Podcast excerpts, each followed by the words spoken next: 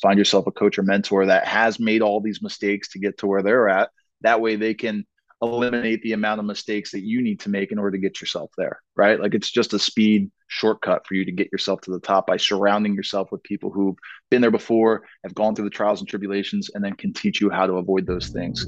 This is where you're meant to be. Like I know it. I've never. My best self is better than every single person who's going to walk on that platform that night. Gosh, man, that was was a moment to change my life, man. Work harder than everyone else and just keep going. Get up and do it again and again and again. The journey to a better you starts right now. Hey, what's up, guys? Welcome back to Better Than Yesterday. I'm your host, Angelo Kelly. On this week's show, I am joined by Dr. Alex Stewart, a physical therapist, Brazilian Jiu Jitsu practitioner, and a lifelong athlete. Alex ended up finishing his playing career out at Widener. He played football there, played a bunch of sports in high school, and now is on the physical therapy side of things, helping people come back from injury and become better athletes. Um, ran into Alex at a local weightlifting meet. Really enjoyed our conversation there. As soon as I talked to him, I knew he was going to be a great guest on the podcast. We talked about a bunch of stuff. Didn't really have any notes written down, kind of got all over the place. And these are the podcasts that I enjoy the most, honestly. Just kind of bouncing ideas off each other. And one thing that I think Alex is really good at clearly knows the science and the textbook side of things, but he also knows how to explain things really well in a you know, just the most basic form possible, which I think most of us need. So I took a bunch away from this one. If you guys get to the end of it, you enjoy it, you took something away from it, just please share it out on your Instagram story. Shout us out at Better Than Yesterday Pod, and I hope you guys enjoy the episode. Yeah, it's I feel like it's very hard in the beginning to kind of find your voice and find what works. A lot of times it's just copying other people and realizing the more you do it, you can't copy people and you're not going to be a good version of that person, but it's just you know, you kind of have to see what works and how it flows.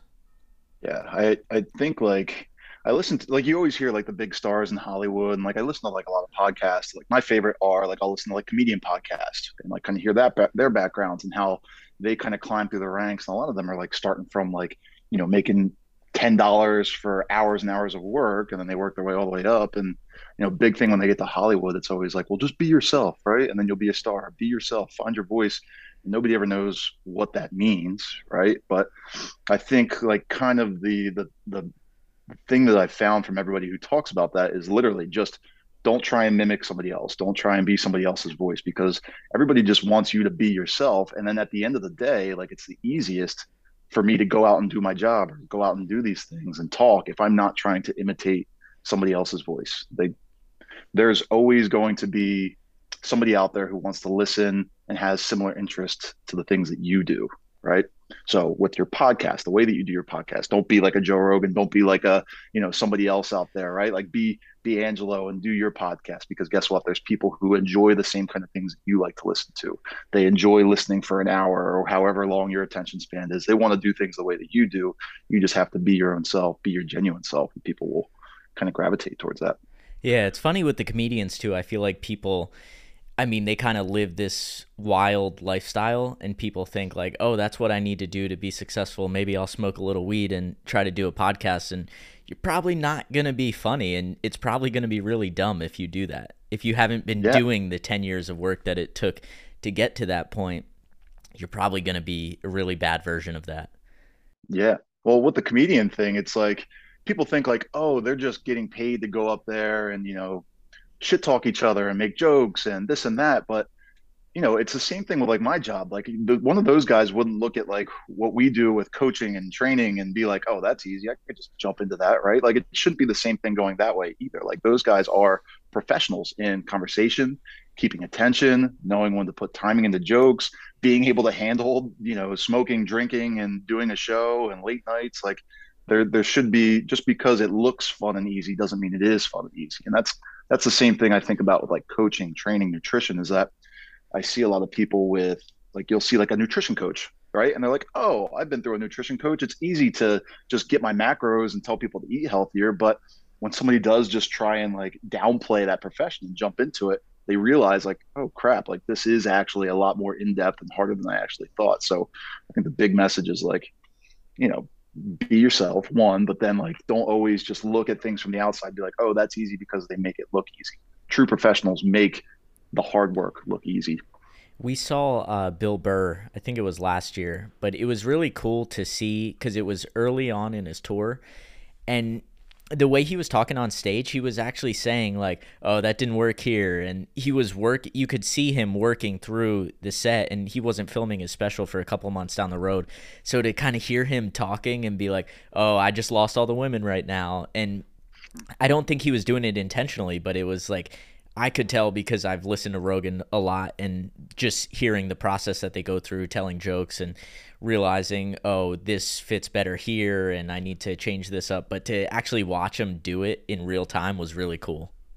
Yeah, it's it's it's it's impressive the way that they kind of break down the jokes and the levels of the the way that they might say certain words or the timing of certain things or even if they take that same joke and just move it to the beginning of the show or the end of the show it's impressive like the amount of detail that they put into just all the intricacies of of wordplay right and you know, in some aspect of that, like I've taken that back to like some of my things too. Like, okay, how do I like input certain, you know, activities of my coaching in certain places? Oh, that didn't work. But if I do that same thing maybe and say it this way, or maybe if I put it in the beginning, like, oh, bam, it worked. Like it's that's what true professionals are with everything. Just, you know, taking those those little basic habits that you do and just mix matching them and kind of playing it from there. But that's the big thing why I love the comedians because you can you can really see that intricacy in something so simple as just wordplay. Do you feel like in physical therapy there's a big emphasis on talking to people? Is that something that's brought into formal education or is something that you really have to work on once you get out into the field? Yeah, I mean, in in school they'll teach you like the basics of, you know, what questions to ask or interrogate people when they come in the door, right? Like they'll teach you the things that you should ask that way you can get a diagnosis, the things that you should ask that way to make sure that you're safe with treatment.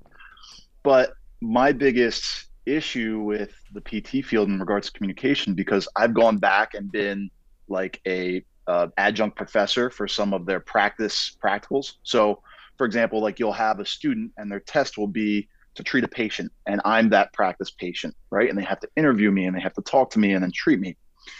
Every time that I've ever gone in there, and I understand that they're students, but their conversation is very robotic, right? Like do you have pain today mr stewart uh, is your pain zero to ten like there is no like flow back and forth of conversation it's just running down the script of what they have to say and i get it like as a student they're learning the foundations of things that you have to ask but i think once you get out into the field it's something that you really have to learn to kind of grow yourself grow your practice and grow the way that you treat right because you know, I what I've found over the past couple years is the conversational aspect is probably the most important in how you're going to get somebody better, right? Like you can be the best coach, you can have all the best techniques, but if you don't know how to talk to the person in front of you, or if you don't know how to differentiate the people in front of you and how to frame your message, you're just going to get lost because they're not going to understand what you're saying, right? So communication is everything, and I think that that's something that really more people outside of the field or once they graduate really have to focus on in order to kind of take that next step to being a better clinician.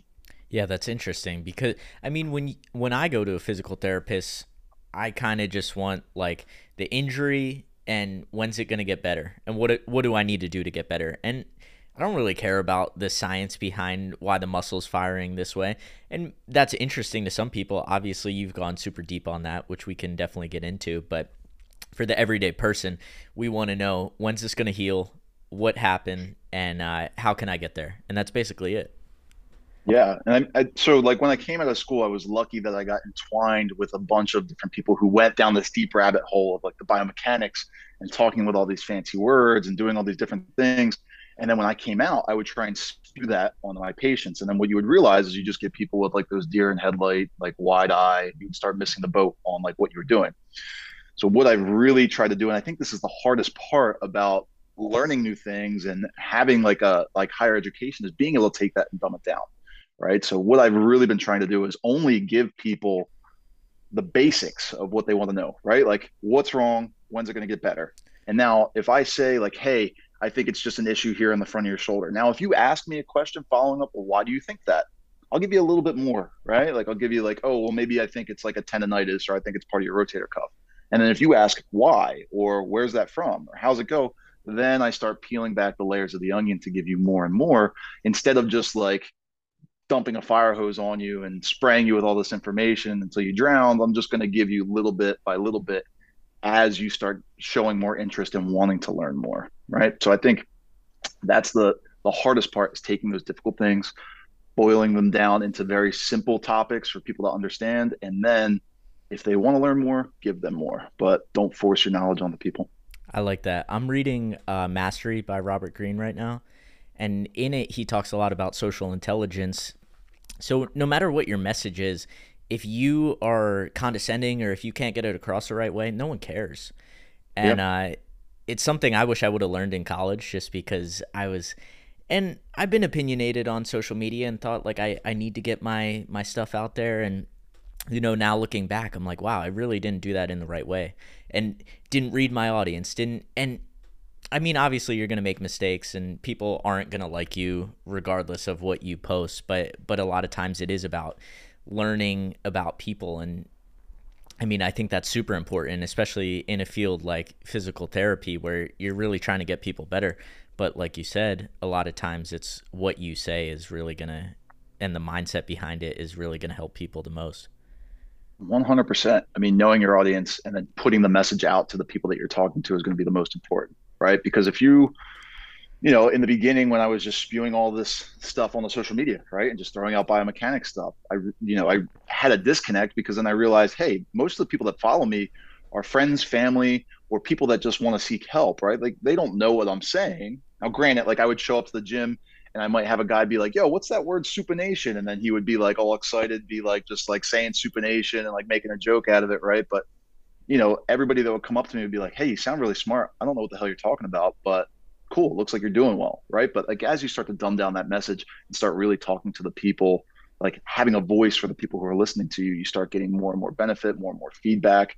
Um, but on the other side of that, like when you are starting to talk down other fields or you know getting mad at people for using buzzwords, one of the guys in the field, he's a personal trainer, does really well with just putting down every other thing and crap talking and making a mockery out of all these different systems. And when you talk with this guy, he's doing it on purpose, right? Because he knows that on social media, there's a couple things.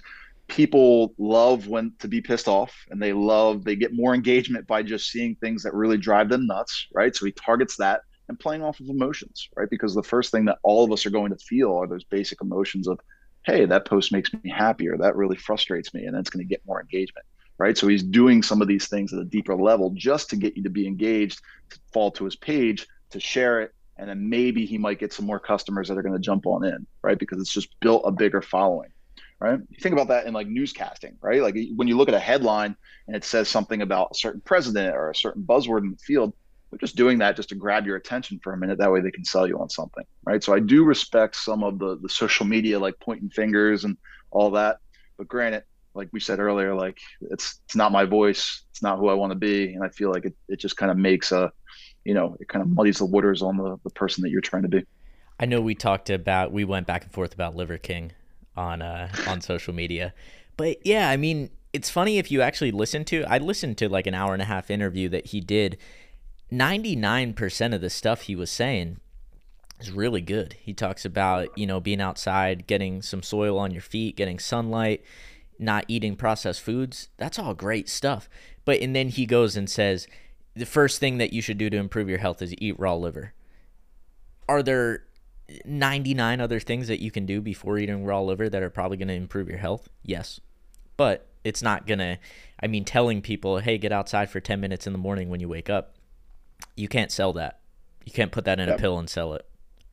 So he's very smart, and that goes right off of what we were just talking about. Like most of the things are things that all of us would agree upon, right? Like, hey, let's get more sunlight, let's eat better, let's move more. I'm all for that, right? And if you talk to 99% of people in the fitness field, they're all for it too right? But guess what? Like, uh, you know, mom of two kids who's just scrolling through Facebook and looking for something, you know, if I just said like, "Hey, eat better and move more," she's gonna be like, "Ah, swipe, see ya." But if you say, "Hey, eat liver and carry a 200 pound rucksack through the desert with all these muscles," like, yeah, I'm all for that. Like that guy must be doing something right, right? So he's kind of on that same path of what can I do to get the buzzword for attention? And then you can see how successful he's become just by keeping that buzzword going. I'm sure if you sat him down at his core, he would be like, yeah, man, liver's just a small part of it. I just adopted Liver King because it's really cool and you know it's catchy. But I think you should just eat more, walk more, work out more, and everybody would be healthy, right? But that doesn't sell. Yeah, I mean, to a fair point, like you have you have to bring people in to sell stuff too. Like to uh, when you get down to the core of it, maybe people are actually going to listen to him because he has that outrageous thing that maybe half the people who go on his social media will just look at it for the abs or whatever. But half the people might look at it be like, oh, let me see what this guy's actually talking about. And then he starts talking about sleep and he starts talking about, you know, shutting your Wi Fi off at night. Something that, you know, maybe it's going to help you, maybe it's not. But the more research you do into it, it's always a good thing. It's so so I do think there is value in that, but it's you have to be able to sift through it. You have to be able to go to the right people. And a lot of times, the right people, I mean, the best strength coaches in the world probably don't even have Instagram. Yeah. Yeah. But I think, you know, with that stuff too, like you and I are probably very good at like sifting through the crap, right? And a lot of like very good coaches, trainers, people in the fitness field are very good at sifting through the crap, right? And I feel like that's one of the, the biggest traits that I, I try to get better at is always trying to just push away the hogwash or push away the things that, you know, are, are crap, right? But I'll get so many questions and text about what do you think about this liver king? Should I start eating liver? Should I start doing this? Should I start eating bone marrow? Should I, you know, start drinking blood? And you're like, whoa, like I think you should just, you know, you don't even get 2000 steps a day and you're not even eating two full meals that you cooked, right? Like let's start there, right? So like a lot of the people who are sifting through this stuff that I get messages from on a daily basis are like not able to sift through you know what's been going on and you know sift through the crap so that's probably like where my the hardest thing for me is just i wouldn't say the hardest thing but i feel like my most important role is trying to help people who come to me sift through the crap right? Same thing with pt you know same thing with certain stretches that they're doing or certain workout programs that they're doing. How can i help my patients and clients sift through the crap? That way that they can make better lifestyle choices and not get you know hung up on like these fad diets or fad exercises or fad programs. Yeah. It like where do you recommend people go? Like do you have to maybe you are looking at those people. Like how do you get a better understanding at what's bs and what's not yeah i mean for me it's like always looking at what the general theme and consensus of what most people are putting out right? Because if you have if you look at 10 20 accounts right and you start seeing the the commonalities between all of these people right then i would start saying like hey these are the things that you should start to digest right? Like maybe putting like a a red hot lamp on like your your eyes to like increase some kind of vitamin E or something like that or that's probably not you know what 20 people are saying I probably wouldn't do that thing right like let's chase all the things that everybody is kind of collectively coming to and start chasing those things um, you know for me in the area, like a big thing in regards to like nutrition stuff, eating clean, eating more whole foods, um, just trying to stay healthy through that. A, a, big person I think in the Philly area that I always like to go to is like the RP diet guy, right? Because you think he's somebody who does have buzzwords, does make things fun, he makes things enjoyable to watch, but there's always like a deep rooted like, hey, we're gonna eat cleaner with macros, and we're gonna do this things through whole foods, right? So like in a in a local area, if I was thinking about somebody specific, it's him. But for me, it's always just trying to help people kind of sift through the stuff that they are looking at and pick apart pieces that might be helpful right like another guy for me that always comes in in regards to pt is like the knees over toes guy right everybody's always like knees over toes guy my knee hurts. I did this program my knee still hurts. And it's like okay great. Like it's not for everybody. Like that guy sells because he's got very big buzzwords. But again what can we find in his program that's going to help you instead of just thinking that this fad workout is going to help everybody right? I think it comes down to anything that you want in life is going to be hard.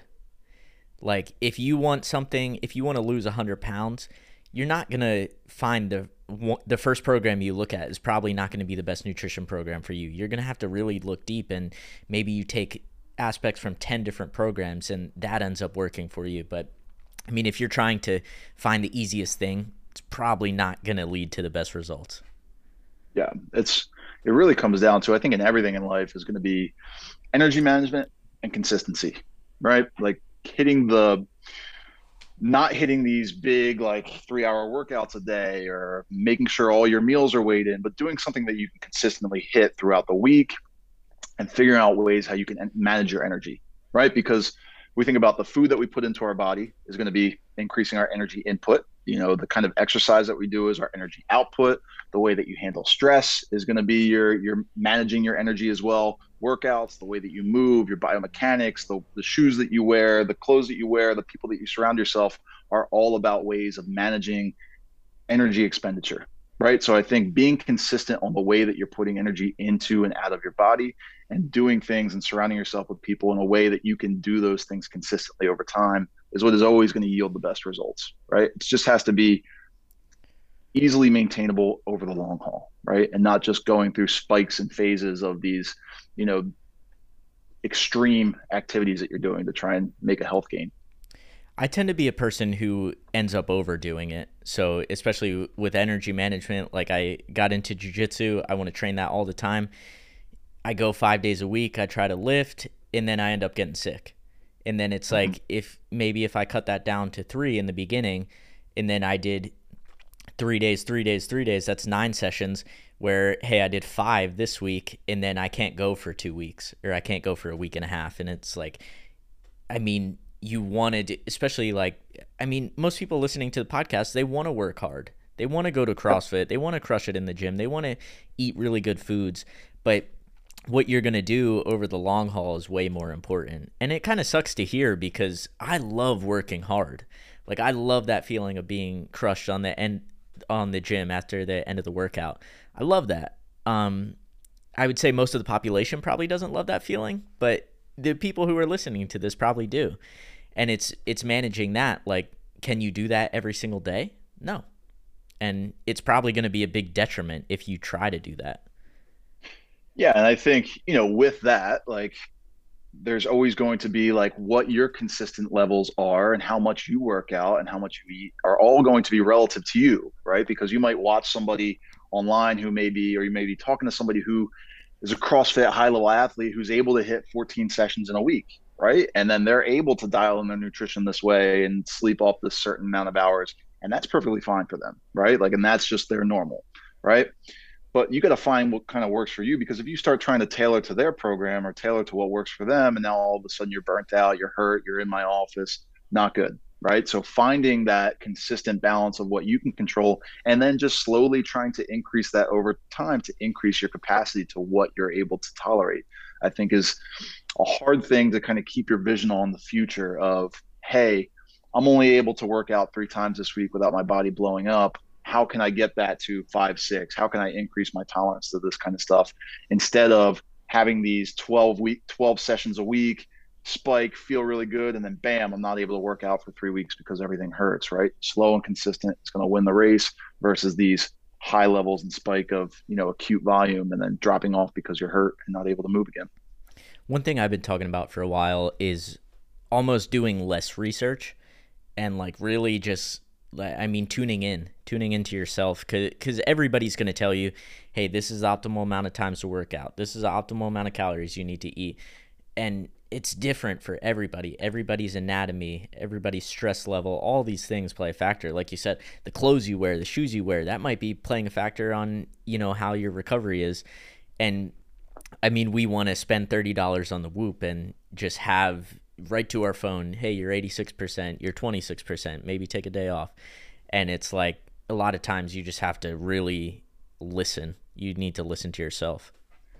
Yeah, uh, the Whoop strap is interesting because everybody will come in and be like, "Hey, my strain score is really low. Like it says that I shouldn't work out certain much." I'm like, "Well, how do you feel?" And they're like, "Well, I feel tired." I'm like, "Okay, so what did we need that number for?" Right? Like, "Oh, my strain score is really good." I'm like, "Well, how do you feel?" I feel good. Okay, cool. Do we need to spend 300 some dollars a year for it to tell you something you already knew? Probably not. Right? Like a lot of these things just come back to how do you feel on that daily basis do you feel like you slept good last night? Cool. That might be a, a good enough, you know, litmus test for you to be able to make a decision on how you want to train, right? Like the whole, you know, you're measuring things, but what are you going to do with the information that you're measuring is always my big thing, right? Because we kind of can get lost in the sauce by measuring all these things and having all these metrics and knowing all these numbers. But at the end of the day, what are they telling you? And is it going to make an impact on the thing that you're going to do during the day? Right. Because if, it, if at the end of the day, all I need to do with my recovery is say, how do I feel zero to 10? If I'm like feeling like a 10 out of 10, I feel good. Let's get after it. Right. Like, oh, if I'm feeling a one out of 10, maybe I should start toning it back a little bit. Right. Um, like sometimes it's just as easy as how are you feeling? Check in with yourself and learning how to know what your body feels like at certain times. Um, I think from a general population of people who are just starting to work out, maybe those like those numbers may be a little confounding. Maybe they feel like there are two, and really they're they could probably push themselves a little bit harder. But as we start finding ourselves in getting further in this training age, we should be able to dial in how we feel a little bit more precisely on on that scale of recovery. We're losing everybody. So, uh, what's your most outrageous opinion that you can bring up? Most outrageous yeah, opinion, physical therapy wise or health wise. I don't know. Most outrageous, like all the stuff hmm. we're saying is like super easy. You know, it's super easy to follow, and it, it takes a long time. It's not it it's not that fancy program. It's not that thing that you're gonna see on Instagram. But I mean, it's the stuff that works.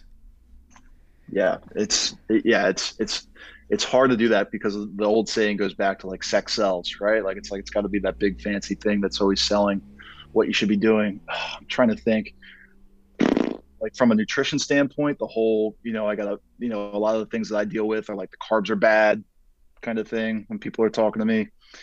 I don't know. What are some of the big buzzword things that you you feel like you you hear in the industry a lot that you know people kind of get tied into?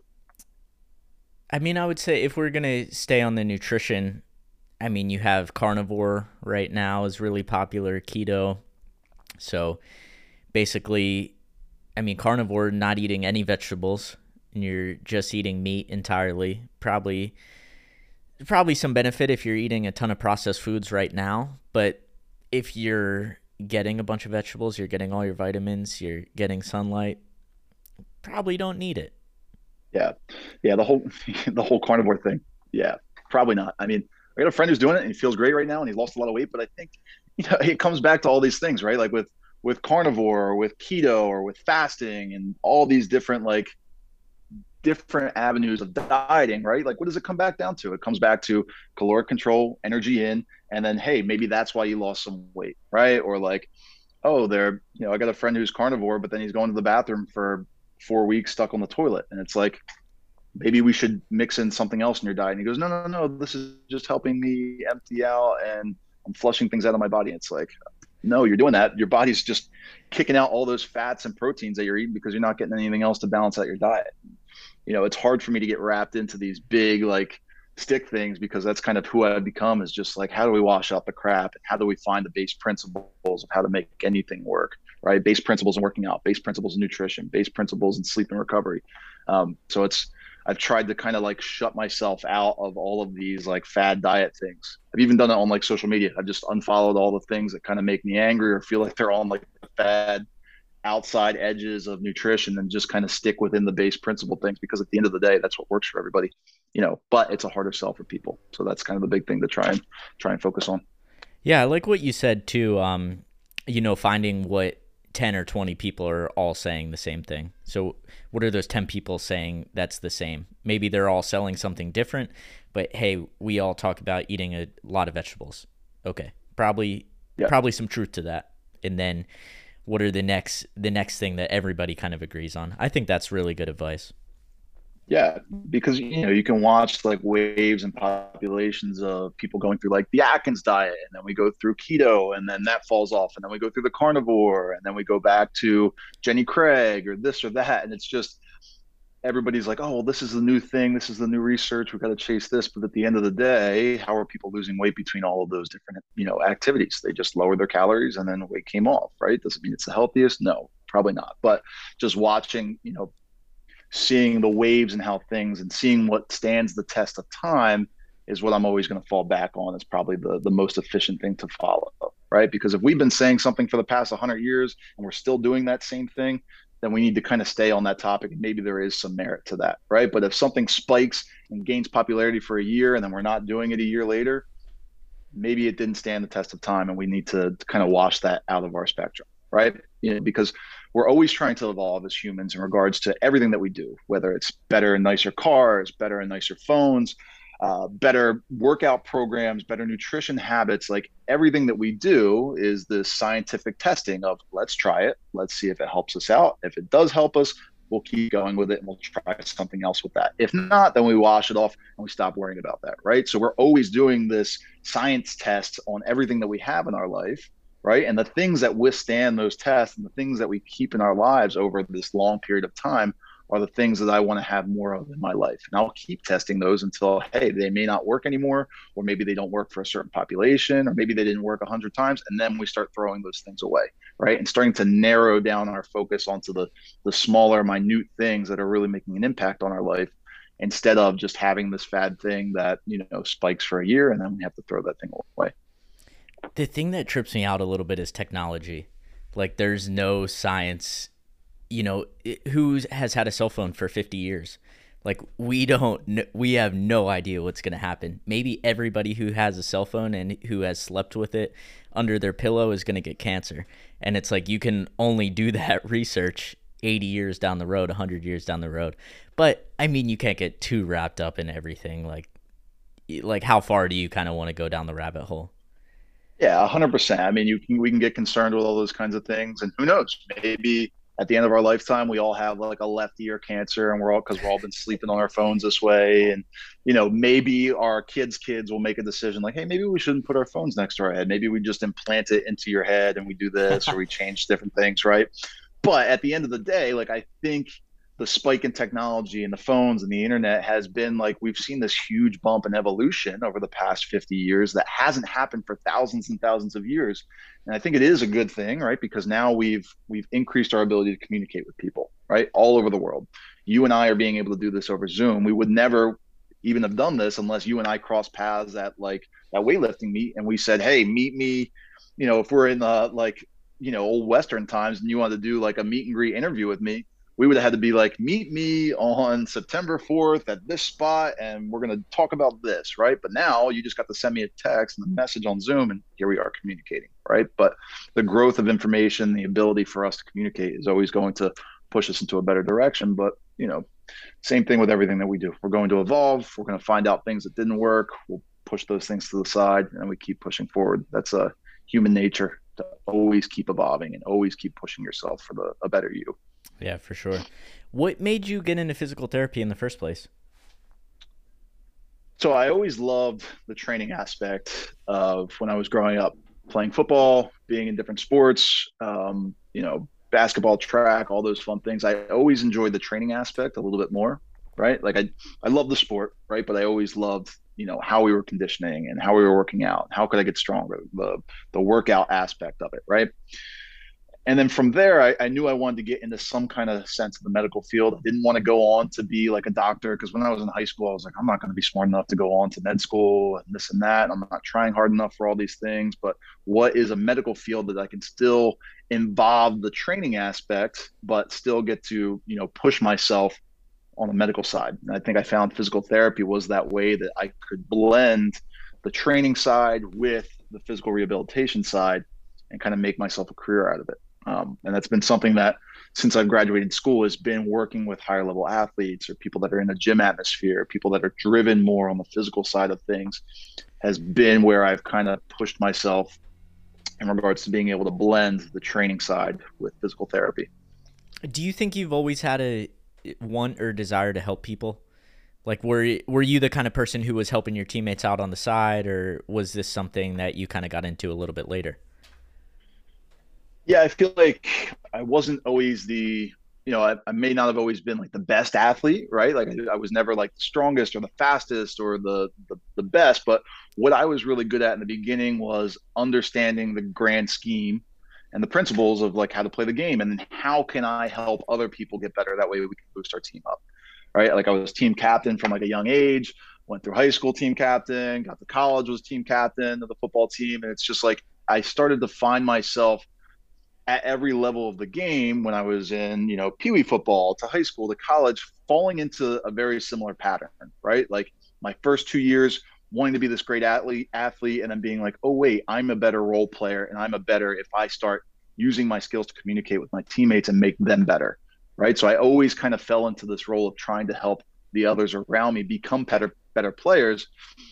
And I, I started to realize that a little too late. I think in my college career, I think it took me to my senior year to be like, hey, this is this is who I am, and this is how I'm going to better benefit other people around me, right? And that kind of rolls into my training, physical therapy, because when you come into my sessions, it's not about me. You know, it's it, when you come in and try and get better, it's about how can I help you be a better version of yourself, right? And I think that's kind of just fallen into who I've become on, you know, in life, in my work, when I train. I'm always about trying to make you a better version of yourself because that gives me joy in seeing other people exceed and kind of get past their their past expectations. I think that's a gift, a gift that you have because I mean, how many people are going to be professional athletes? Not a lot. How many people are going to be really high level at something? Probably not a ton, but if you can build up people to become better than you, and I think that's something I mean, especially seeing coaching, I think a lot of coaches have a hard time kind of letting go of their their athlete side, and when they do, they build up a bunch of athletes who are way better than they ever were. But it's kind of hard to let go of that ego to be like, "Hey, I'm going to try to build people instead of trying to build myself." Yeah, and 100%. And like think, you know, something that really like holds true to me that I think about a lot is like when you got to like the end of your playing career and you started like training better and eating better, all of us start thinking, man, I wish I knew this stuff 10 years ago, right? Because I could have been a hundred time better of an athlete, right? But all of us usually just say that it falls to the wayside and then we don't do anything about it versus like what I'm trying to do is like, hey, damn, I wish I knew this stuff. Now I want you to know this stuff at the point where I was 10 years ago, right? So how can I gift this high school athlete or this college athlete these things that I'm, you know, learning about now that have really advanced my training or advanced my my you know my physical health how can i give you those things so that way you can be a better version of yourself? And then eventually you'll take those things and you'll pass them on to somebody else right? Because then that's how we can get a broader reach and a bigger group of people that we can impact is if i teach you something that i knew and then push you to push that on to other people right? Because now we can impact not just one person but we can impact 10 20 100 of people with this information. Yeah i like that i i felt the same way like i i started I got the whoop when I was um, maybe a junior or senior in college, but I actually started sleeping. I start stopped playing video games till three in the morning. I was like, wow, I feel great. Like I, I'm so much stronger, and I wish I would have done this way earlier in my playing career. Maybe I would have got a little bit further, but it, I mean, you learn the lessons when you're supposed to learn them. I probably, if I would have, if I would have learned it earlier, I probably would have just ignored it. Yeah, hundred percent. I I always make a joke because I had a, a, good college buddy that I used to train with because we went to different schools. He went to Ursinus, I went to Widener, but every summer we would get together and train. And he would do all the right things. Like he would eat the right way, he would, you know, sleep the right way, train the right way. Versus I would show up, train with him, and I would go home and eat like a pack of hot dogs or something like that.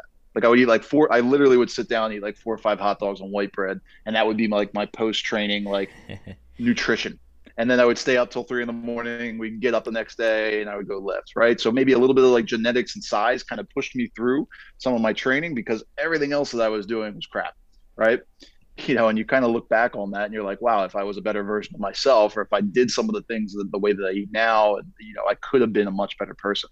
And I remember him, my training partner would say that to me back when I was doing those. He's like, Stu, if you just ate better, could you imagine the kind of athlete that you would be or if you slept better and i'm like ha ha ha whatever nick like this is just easy. And you know it's it's funny when you look back on it that you know they were right. And you should listen to these people and kind of i wish i knew those things that i knew now.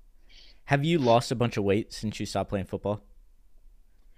Yeah so when i finished playing football i was probably close to 255 to close to 260 um, and then i picked up jiu-jitsu the following year, and I lost about 35 pounds within like a year of, of training jujitsu and not forcing myself to eat like I used to, right? Because my my nutrition in college was, you know, shove a bunch of omelets in in the morning. You know, for lunch I might eat like you know hot dogs, and then for dinner I'm having a Little Caesars like pizza crust or something like that. And it's just like, and then you'd be drinking six night six nights a week in college, right? And then, but you're still working out, and you know you're getting you know getting big that way. But then once football ended, and you can't you still eat that way, and you don't train the same way you do, you kind of blow up, right? So I kind of found jujitsu was this way of getting in my my conditioning a little bit better flip the way that I eat. I met my wife right after I, I started playing college, and she was very healthy in the way that she eats, and everything just kind of fell in line and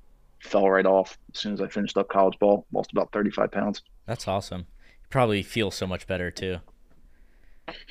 Yeah, I mean the the engine that I feel like I have now in regards to conditioning is better than I've ever had in my whole life. Right, like when I was playing college sports or younger, I was always the guy that would either cramp up in the first quarter die out in like five ten plays. You know, it was very powerful for a short period of time, but wouldn't last very long. Versus now, I feel like my best trait is being able to last very long conditioning wise and you know trying to set myself up to live a longer healthier life has been the bigger goal and it just feels better i'm, I'm starting to fall in love with the conditioning stuff doing it more often um, and i feel so much better on a day-to-day basis versus in the past i would wake up headaches and feel gross and you know not comfortable just all the time versus now there's very minimal days where I, I don't feel good when I'm waking up, which is a blessing. Yeah, that's awesome. How so? How long have you been in jujitsu now? Training for about four years at a place called Shark Tank in Vineland, New Jersey, uh, under Bill Bonnecue, um, which is like a Vitor Shaolin um, chain. He's a world champ up in New New York. But training for about four years, got my purple belt last spring um, loving every second of it. It's like I, I've fallen in love with a different sport all over again. I'm excited to do this for as long as I possibly can. Yeah, I, I keep mentioning like how hard the belts are to get because I think people don't understand. Like you might think purple belt, th- three or two belts after white, but I mean that's a long time. It's a lot of skill. It's a it's a lot of doing the same things. It's a lot of doing stuff that's that's not easy or sexy, but it's just constant repetition yeah, it's it's interesting because most people will get to that blue belt aspect and then just kind of fall off, right? Because they've either lost the, the the love of training or they feel like they've learned enough or all this. But to really kind of push yourself through all the belt chains, it's having a discipline to humble yourself and always act like that. You know, they talk about like that white belt mentality, right? Like always trying to stay fresh and always knowing that there's something to learn, right? Every day with me, I'm always trying to analyze whether it's a move I've seen a hundred times or something I've only done once. How can I make this better and how can I improve myself every single day? And it keeps it fresh, right? Because, you know, from a life and career standpoint, we're always trying to better ourselves with everything that we do. What's the next thing? What's this? And that carries over into the sport too. And that's why I love the sports because there's so many things to learn, so many different techniques you can learn, so many different opponents that you can go against you're able to better yourself every time that you step on the mat as long as you make that mindset that that's something that you want to do. Do you compete as well? Yeah i've competed i've competed a couple times. My uh my last year was a funny one in last august. We went and I, I wanted to run a science experiment on myself and try one of those fighter weight cuts where they lose 20 pounds in a day. Um, i ended up doing a water cut for a full week. Um, i weighed in at 224 on Thursday night. Weigh in was Friday night. I was 224, dropped all the way down to 202 by the the weigh in in one day. Um, got to weigh in, was over by a pound, so I missed weight and had to stay at the regular weight. Refueled, got myself back on the horse, got into the first match, won. Second match, I break my foot. So it was just like a a real kick in the ass of losing 20 some pounds, not making the cut, then getting there, breaking my foot, and then just like hobbling me out of the arena like this weekend just sucked. but but it was a it was a good um, you know, humbling experience for me to, you know, change the way that I'm doing things, change my training, and gear myself up for the next round of competing. What was the science experiment? Like you just wanted to see how you felt? Yeah, so I mean, I've dealt with a lot of guys in the gym who are doing the old school, you know, wrestling cut of like, hey, let's just go for a run and sweat all this stuff out and let's like cut weight by just starving ourselves and trying to get to competition. What I wanted to run was how can I cut weight in the shortest amount of time? And how can I do it to a point where I'll feel ready and not lose a bunch of energy before my match? Right. So I kind of looked into the ways that some of the big fighters do it, how you can manipulate water and sodium in your food to be able to drop weight really quick. Um, and what I had done was I had water loaded up for the whole week, right? So starting on Monday, I would drink a gallon, Tuesday, gallon and a half, Wednesday, two gallons, cut out salts and carbs on Thursday. And then Friday, I just would sit in a bathtub, a hot bathtub, and then I would get in the sauna. So I would go back and forth between a really hot bath and a sauna for the whole day to try and drop those 20 pounds, um, which was the hardest thing I think I've ever done mentally was losing that much weight. Bar none, the hardest thing I've ever done was getting those last 10 pounds off. First 10 pounds were easy. The last 10 pounds were, uh, you had to bring yourself to a pretty deep state mentally because all you're thinking about is food and water, not passing out, being uncomfortable for 12 hours. Um, and, you know, it was, it was just one of the toughest things I've ever done. And then get to competition. My goal was to see how quick I could refuel myself and doing it in the healthiest way possible. So, you know, eating as much as I could, drinking as much as I could, getting an IV. I felt really good by the next day. But my, my big goal was just to see how those UFC fighters do it. Um, and I give them all the credit in the world for what they do because I would never want to do that again. Was the injury because you were dehydrated, or was it just a freak thing that happened? it just ended up being a freak thing. I was going for like a, a, guy was standing. I ended up going for like an inverted, like um, I had my feet up on his hips and was going for an ankle lock. He fell back on it and my foot kind of landed in a way where it just kind of like crunched my foot. Um, so it was just a freak accident. Ended up finishing the match, but got up and was just like, hey, it's not worth it. Got a broken foot. I got to go to I got to go to work next week. There's no reason for me to continue to fight. That's interesting to do it on yourself, though. I think that that can be a powerful tool to at least know what people are going through. Well, yeah. I mean, I wanted to kind of find a way that I could help benefit the other guys in the gym so that they weren't just like going and wearing trash bags and running. I wanted to see if I could find a smarter way to be able to do it. I feel like I did. Like if I were to do it again, I could lose 10 pounds in a night and feel perfectly fine. And it would have been fairly easy. I wouldn't recommend doing the, the 10% body weight, but you know, my main goal was to just help teach these guys a better way to be able to do it. And I had to do it on myself. I wanted to see what it felt like to go that deep. That way I could understand when somebody does have to go that deep or, you know, go through that process and I can kind of help prepare them because I have been there before. Yeah, interesting. I always think about I mean everything that can go wrong during that time. Like you see it not a lot, but you see UFC fighters who end up in the hospital during their weight cuts or they come out on fight night and they just look terrible. They gas out in the first round. I can't imagine doing that. Well, yeah. Luckily, luckily for me, it was a the, the competition that we had weigh in was Friday night. Competition wasn't until Sunday, so I had two full days to refuel. So really, I wasn't as concerned about getting my energy level back up. If I had to fight the next night, like if I was in the UFC, that would have been fairly hard. I would have been pretty drained. Um, and I think the the real kick for me was as I was like finishing up my way, and I had an old friend who's a PhD exercise science who does this for a living, like just helps people lose weight and cut weight. And he's like, Hey, did you do this? Did you do that? And I'm like, No, I just drank a bunch of water and now I'm sweating. And he goes, Damn, dude, good luck. There's a better way to do this next time. Call me. like that was like a real kick to me that I was like, damn, there is so much more to this out there. There's levels to this stuff. And, you know, it was hard. But at the end part, I was fairly worried. There was a point where my wife could fit both of her hands around my waist because it was so dehydrated and thin. I'm laying on the floor, you know, about to pass out.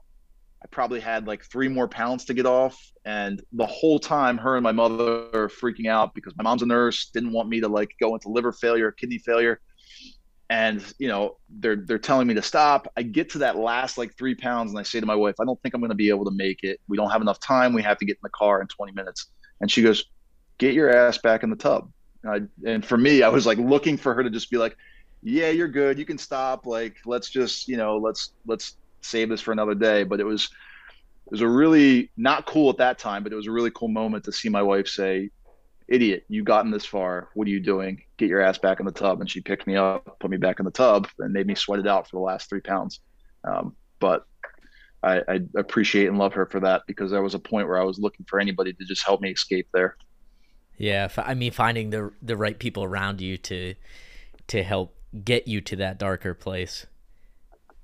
Yeah, I, I luckily I had a training partner who came over in the morning, hung out with me, you know, put his day aside, stayed with me, making sure I didn't pass out or fall asleep in the sauna. right? Like, luckily, there was a, a, good support team of people around me. When I got to the weigh-ins, there was like an hour and a half line out the door. Luckily, I had a couple guys up front were like, "Hey, come up here." I lost my voice because my throat had closed up from dehydration. It was just, uh, luckily, I had a good support team of people that were like, you know, getting me into the car, getting the food ready for me, hanging out with me while I was doing it, and then getting to the competition and pushing me to the front of the line. It was, you know, it takes a village to raise a child, and it, you know, it takes a village to raise a dumb science experiment like what I was trying to do. do you feel like you need to do that with, as far as exercises that you're giving patients to? Or are you testing everything out on yourself first? I think you have to, right? Like to be able to talk on the things that you want to be able to prescribe, I feel like you have to have gone through it, right? Now, there's like a certain aspect to that, right? Like maybe I work with high level Olympic athletes and I work with high level CrossFitters, but I've never been to the CrossFit Games or never been in an Olympic lifting meet, but I have done all the movements that they've done, right? Because I want to be able to feel it. That way I can portray to you or teach you what I want you to feel, right? Like if I've never done it or I've never been through it or I've never felt it, I'm not going to be the best coach that I can possibly be right? Because there has to be some kind of aspect of me knowing what you're going through in order to help you get through it better, right? So that was one of those things. I wanted to go through the weight cut. I wanted to see what those guys go through. That way I could speak on it instead of just reading a textbook and then spewing out the things I read in the textbook, right? Go through it. That way you understand what your clients and patients are going through. Yeah, I've kind of gone back and forth on that as far as eh, when I was like looking for coaches when I was a little bit younger. I always thought if I'm going to do CrossFit, I need the CrossFit coach who can do 10 unbroken muscle ups, who can walk on their hands. And sometimes not the best the best coaches aren't the people who can do every single movement. So yeah, like do as much as you can, but I mean there's people who can teach muscle ups really good who can't do their muscle up themselves. 100%. You think about like the best the best coach right now in Brazilian jiu-jitsu would be John Danaher right? Smartest guy out there, knows everything that there has to be about jujitsu, but he doesn't compete. He's not a competitive guy. Um, and he has his own thing where, like he said, I don't compete because I'm so anal about the way that I do things, respect the game too much. So that's a guy there who very highly respectable. You want that guy in your corner no matter where you're at. But he was never that that high level competitor right? So there are aspects of it, but again, with him, he's done all the things he's trying to teach you, and he understands it, and he's delved into it, and he's been around so many athletes who have, so he's immersed himself into the atmosphere, right? But now, if you had somebody who was just, you know, reading about jujitsu online and then trying to teach it to somebody, then yeah, maybe you might it might be a little bit harder for them to make their way to the top, right? But immersing yourself in it either physically or immersing yourself into the culture being in the gym space like you talked about with the muscle up you know that's what's going to be the most important. Just making sure that you've become a student of the game and you've surrounded yourself with so many reps that you can be able to reteach that out to other people. It just comes down to caring, I think. Like the best coaches care the most. They're doing research before before what they're teaching. They're trying to find even if they can't do it themselves, they're trying to find other people who are really good at it, listening to them, you know, piecing together all this information where I think if you don't care about something, you're probably not going to be doing that. Yeah, care about it and then surround yourself with a good mentor, right? Like find somebody who has been in the field before, who has done these things that you're trying to do. Find yourself a coach or mentor that has made all these mistakes to get to where they're at. That way they can eliminate the amount of mistakes that you need to make in order to get yourself there, right? Like it's just a speed shortcut for you to get yourself to the top by surrounding yourself with people who've been there before, have gone through the trials and tribulations, and then can teach you how to avoid those things. It's going to be your quickest way to be able to be at a higher spot as a coach, as an athlete, whatever it is that you're trying to do. Love that. Um, I did. I misread this on your social media. I thought you were the one who had the neck injury, but I would like to kind of get into that. Um, you were helping a guy who had a really bad neck injury get back into jiu-jitsu. So I kind of wanted to go into, you know, how that recovery process looked. Yeah. So for him, what had happened was, um, so going back to like the relationship with him. So he used to live on my road. He was a really good friend friend of mine, a little bit older than I was. He was my high school football coach growing up. Um, I always kept in contact with him. And then when I had finished college, I came back and coached with him right? So we were both coaches at, at our high school together. Then he had gotten me into jujitsu. So he was the first one who brought me. Um, he used to be a wrestling coach. Like he's had all this experience in, in wrestling and jujitsu. He brings me, he's the first one to get me into jujitsu. Right. And then we've always stayed close friends, training partners throughout the whole thing. Um, so what had happened was he was in an open mat. He was going for a takedown in the gi, picked somebody up in a hip toss, and his feet slipped out from under him, and he landed with the guy on his back on his neck. Right, so landed with chin tucked on the base of his neck with another guy behind him. And immediately what had happened was he felt like a huge rush into his hands, into his feet. He's laying there, he's looking at his hand, trying to see if it can move, and it wasn't moving. Right. And immediately everybody there was in the best, he was in the best possible position he could have been because they flipped him on his back, stabilized his neck, didn't let him get up, called the paramedics, stabilized him, rushed him to a local hospital. The local hospital said, Hey, we shouldn't do this. They rushed him off in a in a helicopter to a better hospital um, the trauma doc decided not to do surgery on him. They waited for a specialist. Like all the right things happened for this guy because what had happened was he had two vertebrae that just kind of slipped off each other, and he had a complete spinal cord injury, or he would have if it just slipped a little bit more. So he had pressure on the spinal cord. Both of his vertebrae were slipped off of each other. They ended up doing a. Um, they stabilized his neck, put some plates and screws in there, kept everything tight. Um, and what you know, it was a very hard moment for me because I knew the severity of the incident and I had a close relationship with him. And I knew how south this could have gone. But what the, tr- the the training process was, right? In the beginning was getting him home, getting him comfortable, protecting his neck, slowly kind of reintegrating him back into life to be able to hold his kids. You know, the first thing that we we weren't thinking of was how can we get him back to jujitsu or how can we get him back to training? It was how can he lay in bed and sleep better, put his contacts in, and hold his baby in a in a month or two, right? Like those were the big things that we kind of did with the training. Um, it was it was it was very hard to come in and see a guy who would kick the hell out of anybody in jiu-jitsu to all of a sudden in a neck brace looking broken not able to lift his arms and slowly bring him back into a point where he is today of back to destroying everybody on the mat a year later. It's actually a year later today, which is pretty cool. Wow, that's awesome.